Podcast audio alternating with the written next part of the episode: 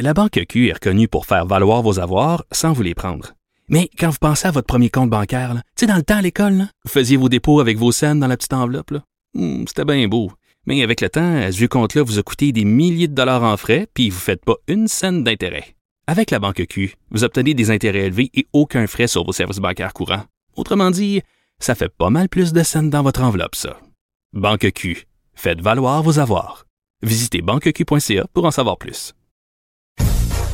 Écoutez Antoine Joubert à l'animation du balado Le Guide de l'Auto, la référence de l'industrie automobile. Disponible sur l'application et le site cubradio.ca. Carfax Canada est fier de rouler aux côtés du balado Le Guide de l'Auto. Évitez les problèmes coûteux avec un rapport d'historique de véhicules de Carfax Canada. Visitez carfax.ca. Vous avez 24 minutes dans une journée. Tout savoir en 24 minutes. Pour s'informer et comprendre en 24 minutes, ici Mario Dumont, en compagnie d'Alexandre Dubé, des studios de Cube Radio, la station d'affaires publique de Québecor. Voici Tout savoir en 24 minutes. Tout savoir en 24 minutes. Cube Radio. 26e journée de l'offensive russe du côté de l'Ukraine. Et au cours des dernières heures, ben, euh, ce qui a retenu l'attention, c'est le bombardement d'un centre commercial à Kiev qui a fait au moins huit morts. Le site qui a été touché par une frappe tellement puissante que ça a pulvérisé les Ouais, il véhicules faut, faut stationnés. voir les images, le, Ah av- oui, le ouais, avant-après. C'est difficile d'imaginer que c'est une seule bombe. C'est, mais là, c'est des nouvelles catégories de bombes euh, qu'on pensait euh, inhumaines d'utiliser, là, qui sont ben, comme pas que les autres bombes c'est humain, mais des bombes à grande déflagration pour euh, maximiser le dommage, incluant chez les chez les humains. Et c'est ça que Poutine commence à utiliser. hein. Ouais, et c'est vraiment, euh, ça, nous démontre vraiment l'ampleur de tout ça, là, une espèce de cratère géant de plusieurs mètres de largeur. À un point tel que là, le maire de Kiev euh, a annoncé un nouveau couvre-feu qui entre en vigueur ce soir euh, et qui sera en vigueur jusqu'à mercredi matin. Et pendant qu'on continue de bombarder Kiev du côté des Russes, ben, les combats se poursuivent aussi sans relâche à l'est, euh, dans l'est du pays, Mariupol. Euh, L'Ukraine a rejeté par contre l'ultimatum lancé par la Russie qui demandait la capitulation de la ville qui était assiégée. On a eu une clarification aussi sur la position de la Chine dans le cadre d'une entrevue accordée au réseau CBS de la part de l'ambassadeur de la Chine aux États-Unis qui a dit euh, que Pékin n'envoie actuellement aucune arme à Moscou, euh, mais il n'a pas précisé si la position de son pays peut changer dans l'avenir. Autre entrevue qui a marqué quand même euh, les esprits au cours des dernières heures, c'était sur CNN. Le président ukrainien Volodymyr Zelensky disait être prêt à négocier avec le président russe et selon lui, ben, les négos entre les deux dirigeants, c'est le seul moyen d'arrêter Ouais. la guerre. Ce qui est contre, probablement vrai. Là. Il y a un point, Ouais. il y a un point où tu peux plus avoir seulement des représentants. Il faut, euh, il faut que les dirigeants se mouillent. Le problème, Poutine doit se dire, euh, si, fait, si, si Poutine voulait vraiment régler, il serait peut-être prêt à se mouiller. Donc, si Poutine n'est pas rendu à vouloir faire partie des négociations, c'est qu'au fond, il n'est pas à l'étape où il veut régler. Là. Ouais, non, c'est clair. Et cette semaine, ça va être une semaine quand même déterminante avec euh, M. Biden, M. Trudeau qui iront en Europe là, pour des rencontres. Et euh, tu avais à ton émission ce matin sur euh, les ondes d'LCN la ministre Mélanie Joly. Ouais. Et euh, il y, y a des questions hyper intéressantes qui sont sorties de ça, dont une qui a rebondi à la Chambre des communes. Je te fais entendre l'extrait tantôt, mais commençons d'abord par Mélanie Joly sur la question des pourparlers diplomatiques. Est-ce que là, est-ce qu'elle a quand même espoir que ça se règle par voie diplomatique? Euh, voici sa réponse. Mario, il y a des crimes de guerre qui sont commis présentement en Ukraine. Il y a des civils qui sont ciblés. Il y a des écoles. Il y a des enfants qui sont ciblés. Il y a des hôpitaux, des maternités. C'est effrayant. Et donc, comment négocier avec une partie russe qui n'est pas de bonne foi? C'est ça, la grand défi. Ouais, mais t'as paru assez pessimiste, même plus que moi je l'étais. Remarque, elle est probablement mieux informée que moi. Elle a accès à la, diplomatie mondiale, les ministres des Affaires étrangères de, tous les grands pays. Mais euh, ouais, donc on semble pas penser que c'est qu'on est proche. En fait, l'espoir est surtout là, parce que plus tard dans la discussion, c'est que qu'au moins on négocie d'une façon euh, euh, stable et respectée les corridors humanitaires là, pour protéger Ouais. les civils qui veulent fuir le pays, le etc. Ben, sans, Ce c'est ça. C'est quand des, des, des convois de civils qui veulent quitter le pays avec leurs enfants ben, euh, se font bombarder. Ça, ça c'est vraiment inacceptable. Donc là, pour l'instant, on n'est pas à l'étape de négocier une, euh, un cessez-le-feu puis une fin à la guerre. On peine à négocier et à faire respecter des corridors humanitaires. Ouais. Euh, il y a toute la question aussi des sanctions qui a été abordée dans, dans ton entrevue. Il y en aura d'autres? confirmait qu'il y en aura d'autres euh, au cours des prochains jours. Et là, c'est à se demander, qu'advient-il de, de, de, de- des armes, des munitions qui sont envoyées là-bas? Euh, Mario, as-tu as eu une réponse claire? Précise. Moi, j'ai, euh, la posé la question. Hein? J'ai posé Ouais. la question parce que si tu te souviens bien, elle avait été posée à M. Trudeau à la fin de son voyage en Europe. Mm-hmm. Et M. Trudeau avait répondu d'une façon un peu évasive. Donc, on sentait qu'il y avait de l'incertitude. Est-ce que, puis, on comprend une certaine prudence parce qu'on ne veut surtout pas dire nos armes sont rendues en, Ukraine. On veut pas dire par quel chemin. Ouais. On veut pas dire comment. Il y a une partie, ouais. il y a une partie hautement confidentielle. Mais de dire aux, je pense que de dire aux contribuables du Canada, puis aux citoyens du Canada qui veulent, je pense que la plupart, on, a payé avec nos taxes ces armes-là, mais dans l'état actuel, on se dit là, il faut défendre le modèle d'une démocratie, puis on veut que nos armes, se rendent. On veut pas qu'ils soient jamais quelque part dans un hangar en Pologne, à 200 km des, à 500 km des champs de bataille. Donc, euh, elle m'a répondu ce matin d'une façon très précise, oui, un, un oui clair et ferme. Mais là, Bon. ça rebondit, comme tu le disais, ça rebondit à la Chambre des communes. Là. Ben oui. Écoute, ta question, ton entrevue a rebondi cet après-midi, a fait les manchettes. C'est Pierre Paulus, député fédéral de Charlebourg, au Saint-Charles, qui a interpellé Brian May, le secrétaire parlementaire de la Défense. Euh, il voulait avoir une réponse claire, aussi claire que celle de la ministre à ton, à ton émission ce matin. Je te fais entendre l'extrait. Bon, il y a bien sûr une traduction. Le Brian May a pas changé de voix dans la dernière journée. Euh, tu vas voir que c'est un peu moins clair, Mario.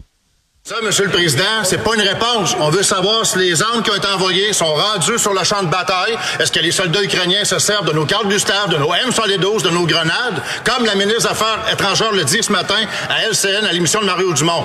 Donc, la question est simple. Est-ce que les armes sont sur le champ de bataille maintenant, oui ou non? Honorable secrétaire parlementaire de la ministre de la Défense nationale. Merci, Monsieur le Président. Nous travaillons le plus rapidement possible pour livrer de nouvelles tranches d'aide à l'Ukraine. Le mois dernier, près de 10 millions de dollars d'aide létale a été livré entièrement. Nous travaillons pour en envoyer davantage en Ukraine le plus rapidement possible avec nos alliés de l'OTAN. Monsieur le Président, étant donné la nature de ce conflit, nous n'allons pas fournir les détails sur le transport Ouais, il a dit livrer entièrement. Ce qu'on comprend que livrer entièrement, c'est livrer aux forces euh, internationales qui les amènent en Pologne, qui les amèneront ensuite en Ukraine, qui sont pas rendus, ou c'est livré rendu sur le terrain. Ben, c'est ça. Je suppose que livrer, écoute, moi, je- prends pour acquis que la ministre euh, Joly m'a dit la vérité, là, en tout cas, au meilleur de sa connaissance, mais j'avoue que c'est un peu moins... Mais en même temps, le secrétaire euh, d'État, M. May, il lisait une réponse sur papier. Alors moi, je me méfie des réponses lues, dans le sens que... Maintenant, il faut que tu répondes à la question. Je veux dire, euh, écoute la question, puis si ça se répond par oui ou non, mais sais-tu, y a-tu quelqu'un au Canada qui est déjà allé en prison pour donner une réponse claire à la question posée? Tu sais, c'est comme là, il lit, il lit la réponse qu'on lui a préparée, mais parce que la réponse, elle répond pas exactement à la question. Là. Elle parle du même sujet, là, mais c'est peut-être juste ça. Là. Je me dis, c'est peut-être juste que il lise tellement des réponses creuses, vides, toutes faites, que même quand il y aurait une bonne réponse à la donner à, donner à la question, puis qui, qui clorait le dé- ça pourrait clore le débat, ça, ça aurait pour objet de clore le débat. Ben, ils la donnent pas. Ils lisent leurs feuilles, ils lisent leurs sapres et feuilles, puis on sait pas trop comment l'interpréter. Il y a aussi le conflit de travail au Canadien Pacifique, au CP, ce lockout qui a été décrété au cours de la fin de semaine, euh, qui pourrait avoir des grosses répercussions là, sur notre portefeuille. Et, et ça arrive à un mauvais moment aussi, Mario, parce qu'il y a eu la pandémie, l'invasion russe en Ukraine, l'inflation. C'est une espèce de Tout le monde manque de parfaite. main-d'œuvre. euh, Ben oui, c'est ça, tu sais. Puis je te parlais de l'Ukraine, je regardais du, du coin de l'œil au niveau du pétrole, entre autres, là, le Brent, là. On est à 115 dollars. Ça, c'est une hausse Le de pétrole a 7 remonté. On avait dit Ouais. la semaine passée, il était redescendu à 99, 98. Mm-hmm. Puis là, depuis vendredi, aujourd'hui, il est reparti dans l'autre direction. Fait que... euh, Alors, tu sais, la pression est forte là, sur, sur, euh, sur les, euh, les contribuables, sur les, les, les Canadiens, les Québécois. Et là, il y a des experts qui s'entendent pour dire que ce conflit de travail-là, ce lockout-là, pourrait être extrêmement néfaste, dévastateur pour des agriculteurs, pour les éleveurs canadiens. Puis si ça s'étire dans le temps, ça pourrait avoir un impact aussi sur les prix des aliments. Puis c'est déjà très, très haut. Maintenant, là, reste à voir combien de temps le fédéral va tolérer ça, Mario. Parce que si on regarde dans le passé, euh, au port de Montréal, ça n'a pas été très long. C'est la seule fois. La- Hein? le- sous le gouvernement Trudeau, le port de Montréal, c'est l'exception où ils ont dit on peut pas, ça peut pas durer. Mm-hmm. Alors pourrait-il avoir la même attitude dans le cas du euh, du CP Euh, Peut-être. Là aujourd'hui, le ministre du Travail a dit, mais tu sais, c'est la première journée. Là, ça a été déclenché cette nuit. Donc aujourd'hui, il dit, ah, mon premier choix, c'est la négociation. Il faut laisser les parties négocier pour arriver à une entente négociée. Puis ça, ben. C'est toujours ce qui est souhaitable. Évidemment que les deux parties qui signent une entente, là, en, tu comprends, en faisant chin-chin, c'est toujours la meilleure solution pour tout le monde. Tout le monde repart de bonne humeur, tout le monde a eu un bout de ce qu'il veut, puis tout le monde est, tout le monde s'en va au travail euh, avec le sourire aux lèvres. Mais à partir du moment où t'as, c'est parce que moi, j'essaie toujours de faire une balance. Évidemment, je suis pas un syndicaliste. Je, je- je suis plutôt critique envers le syndicalisme en général, surtout ce qu'il est devenu au Canada. Mais, oublions ça, j'essaie toujours de faire une balance. C'est-à-dire que si tu prends en otage toute l'économie du Canada, tu mets en danger les approvisionnements et tout ça, mais il faut que ton conflit de travail soit... Tu comprends? Il faut que, euh, ce que les travailleurs, ce qui leur arrive, tout ça soit d'une gravité là, épique. Là. C'est comme à l'époque où nos travailleurs des mines se battaient parce qu'il y avait X morts par année, puis il y avait aucune mesure de sécurité au travail. Puis là, ils disaient, regarde, ça nous prend des casques, ça nous prend des, des systèmes de protection. Tu comprends pas? Peut pas avoir autant de nos, collègues qui meurent à chaque année. Bon, là, tu dis, OK, ça, là, tu comprends qu'on se bat pour la vie humaine. Mais si on se bat pour le deuxième chiffre après la virgule d'un fonds de pension, qui est déjà un excellent fonds de pension, très en haut de la moyenne, tu comprends tout ce que je veux dire? T'es déjà, t'as- t'as déjà quelque chose. Mais là, toi, tu voudrais un petit peu plus, puis si, puis là, l'employeur, il nous a demandé de faire une demi-heure de plus à, à telle heure le vendredi. Là, tu te dis, wow, wow, wow, wow. Entre ce qui est le conflit de travail, puis son impact, là, les pertes sur toute la société, l'épicerie qui monte pour la- les, les- les- les- les 38 millions de Canadiens, c'est que c'est trop débalancé. Ça n'a pas d'allure. Les, dommages à la collectivité sont démesurément grands par rapport à l'enjeu de relation de travail. Et c'est là que tu arrives à dire, ben là, l'enjeu de relation de travail, là, on va nommer un arbitre, puis sa décision va être exécutoire. L'arbitre, il va étudier, il va regarder les deux côtés, il va regarder ce qui est payé à ailleurs dans l'industrie, puis il va décréter conditions de travail. Le conseil, le conseil des ministres va les imposer, puis salut. Tu comprends? À un moment donné, moi, j'arrive là. Dis, regarde, là, on va pas garder tout le Canada pendant deux semaines, trois semaines à des pertes économiques de millions, de, de- de millions, de dizaines de millions par jour qui affectent tout le monde, euh, qui fragilisent nos industries. Qui... Puis là, ben, c'est sûr que c'est l'agriculteur en moi qui parle, mais c'est une très mauvaise période parce que là, c'est les semences qui ont un impact sur toute la chaîne alimentaire. Puis évidemment, là, et qu'est-ce que les semences, c'est quoi? Ben, c'est le grain de semence, puis c'est l'engrais. Ça arrive comment? C'est transporté comment? Par train pour une grande partie. Fait que c'est une période épouvantable pour pas avoir. Déjà qu'il y a un pays, l'Ukraine, qui est en guerre, les agriculteurs pourront posséder un des greniers du monde pour produire des céréales en grande quantité, mais comme le Canada d'ailleurs, euh, qui risquent de même pas ensemencer leurs champs eux, parce que qu'est-ce que tu veux, ils peuvent pas, ils sont pas, euh, les hommes sont à la. Donc c'est euh, c'est un ben ben ben mauvais moment pour ce, ce conflit de travail là. Ouais, ça c'est clair. Euh, autre dossier qui fait réagir aujourd'hui, c'est euh, Michael Rousseau qui revient dans l'actualité parce que le patron d'Air Canada prend la parole euh, devant le comité permanent, des langues officielles à Ottawa, répond aux questions des députés fédéraux qui veulent en savoir un peu plus sur la place du français au sein du transporteur. On sait qu'au fil des ans, ben, Air Canada a fait l'objet de plusieurs plaintes sur la place euh, de l'anglais, hein, qui est prépondérante dans l'entreprise, même si pourtant elle est assujettie à la loi sur les langues officielles. Rapportons-nous en novembre dernier où euh, M. Rousseau avait créé tout un tollé là, après son allocution uniquement en anglais devant la Chambre de commerce. Il avait même pu dire bon qu'il avait vécu 14 ans à Montréal sans parler français, que c'était à l'honneur de Montréal. Ça avait provoqué Ça a une pas passé de même. Oh non, ça n'a pas passé comme une lettre à la poste. Euh, vraiment, ça avait été dénoncé par tout le monde. Écoute, François Legault, Justin Trudeau était sorti aussi. Il avait même dû s'excuser quelques jours après. Avait fait la promesse d'apprendre le français. Alors là, on avait tout hâte de voir aujourd'hui, ben Qu'est-ce qu'il va répondre en français? Qu'est-ce qu'il va dire? Et là, il y a notre collègue du journal, Olivier Bourque, qui a tweeté en fin d'après-midi. Il dit, le patron d'Air Canada, Michael Rousseau, témoigne devant le comité des langues officielles. Il affirme suivre des cours de français, s'excuse à nouveau pour ses commentaires de novembre. Il a dit quelques phrases dans un français très laborieux, mais semble-t-il qu'il répond là aux questions euh, en anglais. 100% en anglais. Ben, c'était prévisible. là, C'était prévisible, plus devant un comité parlementaire. Remarque, euh, peut-être que si toi et moi, on avait commencé à apprendre une nouvelle langue en novembre, on serait pas prêt pour un comité parlementaire aujourd'hui. Euh, mais normalement, il aurait dû en connaître un peu. Là, tu vis au Canada, il est supposé avoir des cours de français à l'école. Tu travailles pour une compagnie Air Canada qui est une compagnie bilingue. Tu serais supposé être en... C'est pas supposé être une langue étrangère là, qui est si difficile que ça à apprendre dans la mesure où tu serais censé la côtoyer. Probablement que c'est pas le cas. Probablement qu'il a vécu à Montréal 14 ans sans parler français, mais on dirait même sans côtoyer vraiment le, le- le- français, là, sans l'entendre, dans le parler un petit peu de temps en temps. Enfin, mais euh, ce que j'ai hâte de voir, c'est ce que le comité des langues officielles va... euh, va retenir à la fin. J'oublie M. Rousseau. Là. On s'entend Ouais. que son passage, c'est c'est un peu un supplice pour lui, d'aller parler en anglais des langues officielles sans sans, sans dire long, ça paraît mal. Mais il reste que la compagnie Air Canada, c'est des milliers d'employés qui donnent des services à des, des, des millions de clients. Est-ce que Air Canada va s'engager enfin là, à améliorer les services en français? Est-ce que- qu'Air Canada va se commettre? Est-ce qu'Air Canada va s'être fait euh, euh, un peu semoncer par le comité parlementaire? Puis tu sais, des fois, c'est fou, mais le fait d'avoir eu leur président humilié, parce que ça fait 40 ans qu'Air Canada s'occupe pas de langue française comme il faut, mais le fait d'avoir eu leur président humilié de la sorte, c'est peut-être le genre d'électrochoc qu'il faut parfois pour que ça ait un vrai impact sur l'entreprise, là, tu sais, puis que les gens se disent, ouais, là, on- là, c'est trop, là, on n'a plus le droit à l'erreur, on a vraiment eu l'air fou.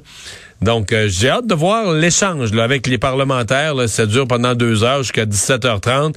Qu'est-ce qu'on en retiendra? Est-ce que, est-ce que le, Air Canada a repris euh, envers ben, le Québec, envers les francophones de partout au Canada, des engagements dignes de ce nom? Tout savoir en 24 minutes.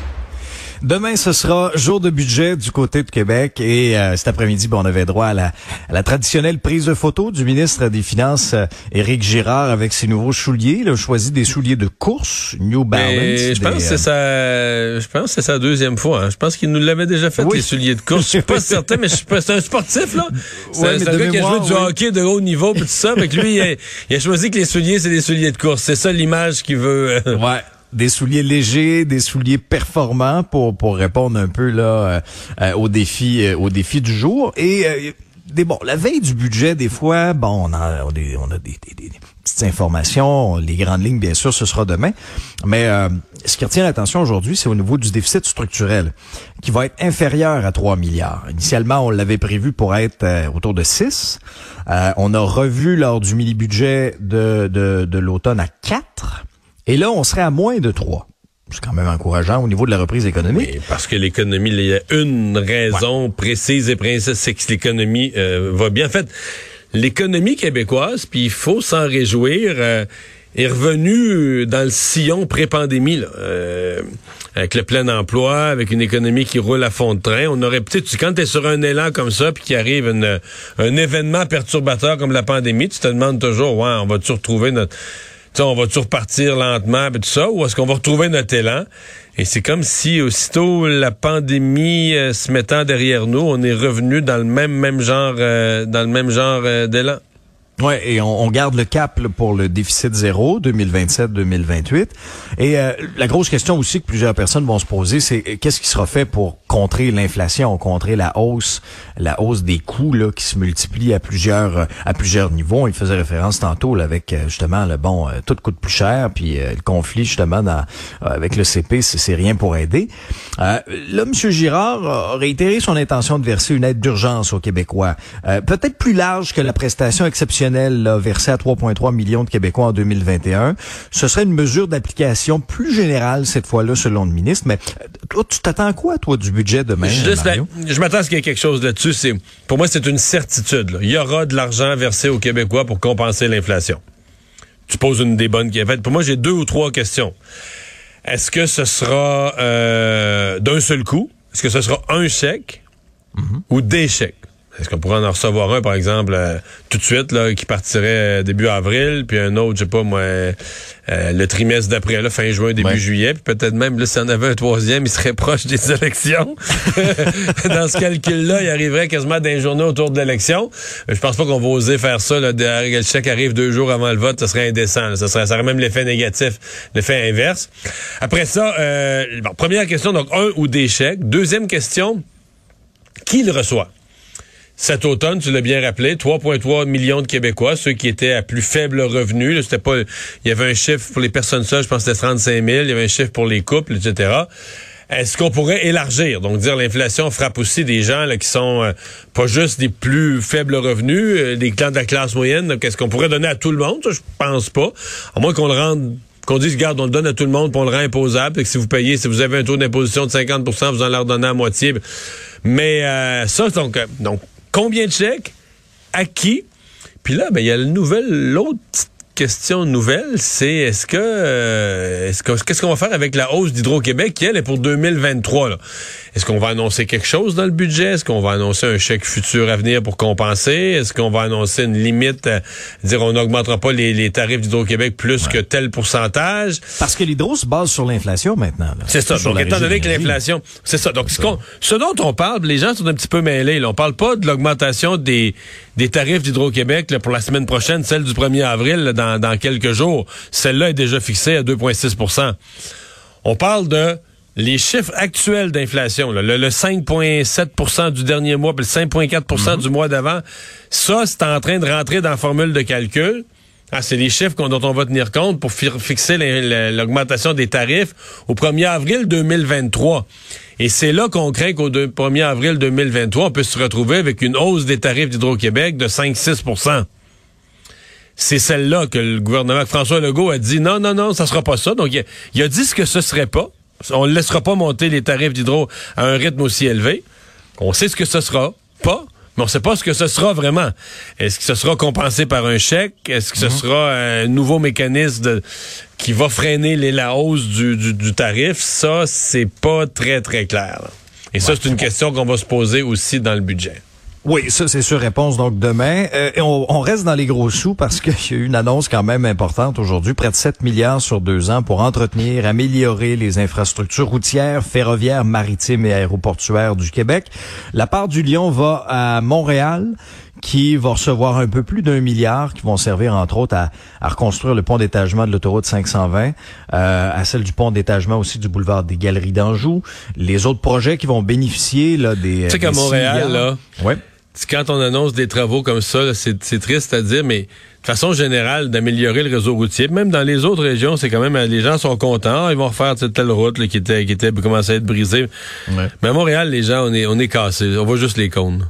Notre, notre morale, nos reins, nos reins sont brisés. On est éreintés, là. Tu comprends? On se dit pas, ben, tabarouette, tu faut faire ça, puis le réseau fait dur, puis tout ça. Mais oui, on le sait que le réseau fait dur, puis les gens pètent des pneus dans des nids de poules, puis on sait bien que c'était, patché mille fois, puis faut, faut le faire. Mais quand on l'entend, là, on voit juste les comptes. Moi, dans ma tête, tu, je t'écoute parler, je vois, juste, je vois, juste, des cônes, je vois juste des, des fils de char avec des cônes, puis là, tu passes, puis il n'y a personne qui travaille. Pis oh, oh là là là là. C'est clair. Mais François Bonnardel était un peu plus euh, enthousiaste en parlant d'un montant record pour tout ça. Et euh, je ferme la parenthèse sur euh, sur la politique parce que c'est important. là. la députée libérale Christine Saint-Pierre, Mario, qui ne sera pas candidate aux prochaines élections, la députée d'Acadie, qui avait été élue pour la première fois en 2007.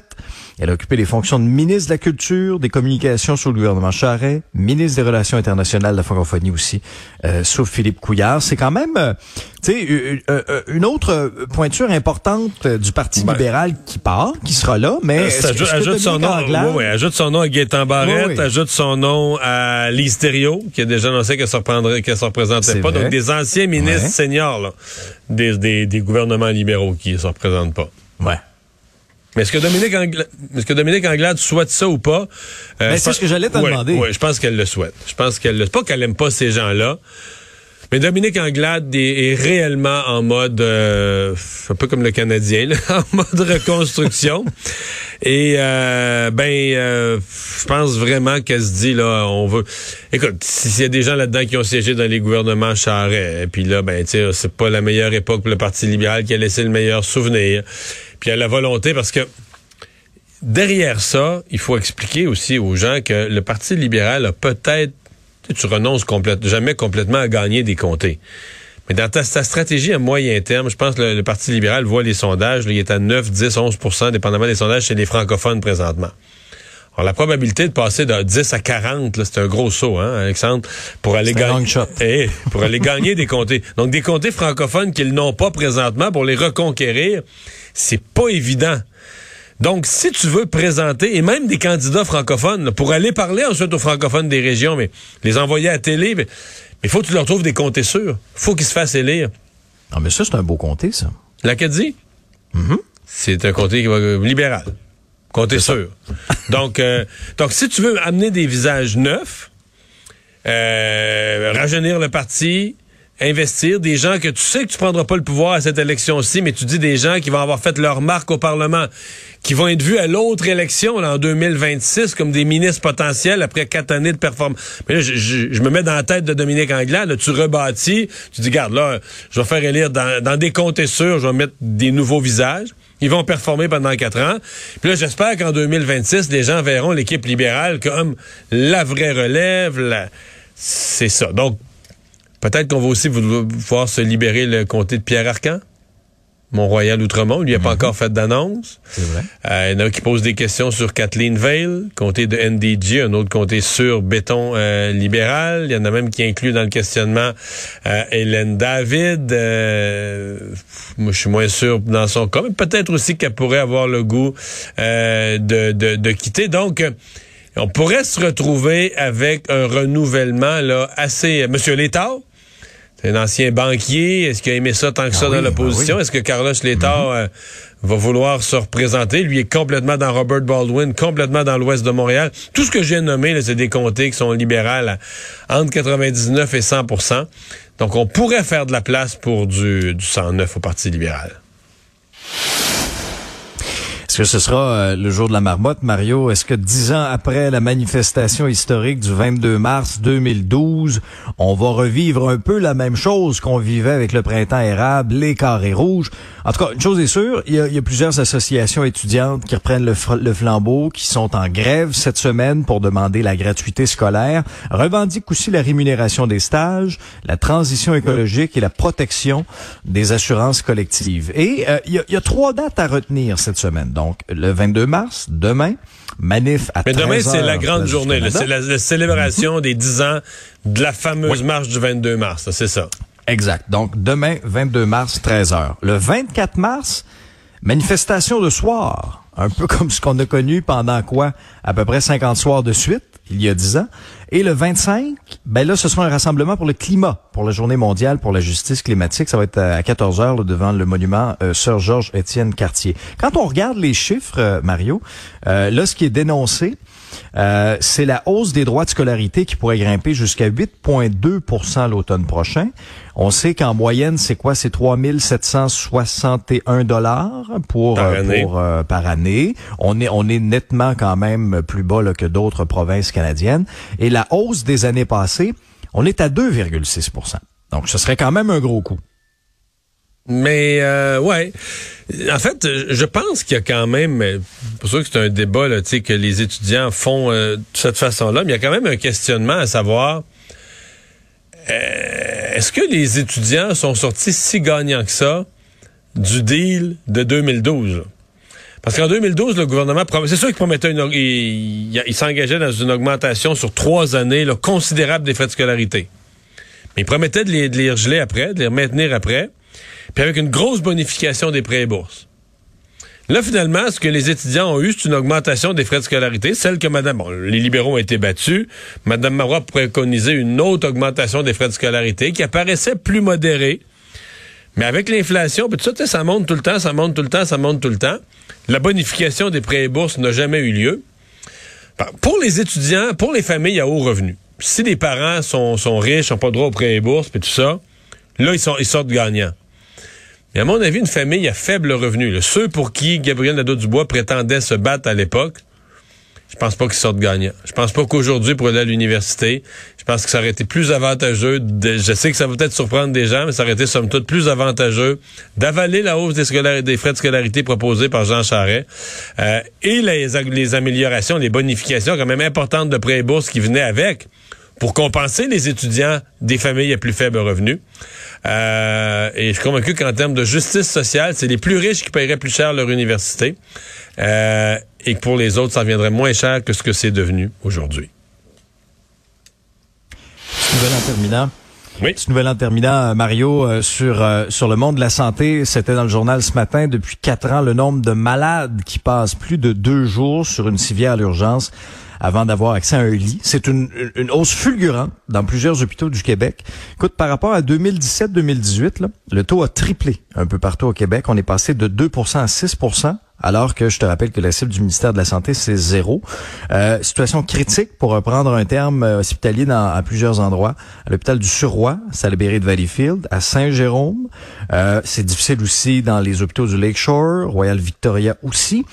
Et, et, je parlais ce matin, moi, salut bonjour, avec euh, le docteur Gilbert Boucher, hein, qui est président de l'Association des spécialistes en médecine d'urgence du Québec, que tu reçois toi aussi à ton émission. Ce qui est inquiétant aussi, c'est pour les personnes âgées. Parce que si on regarde sur une civière, euh, avant d'avoir accès à un lit, une personne âgée qui a déjà des complications, qui a déjà une santé fragile, euh, il perd des capacités très, très vite.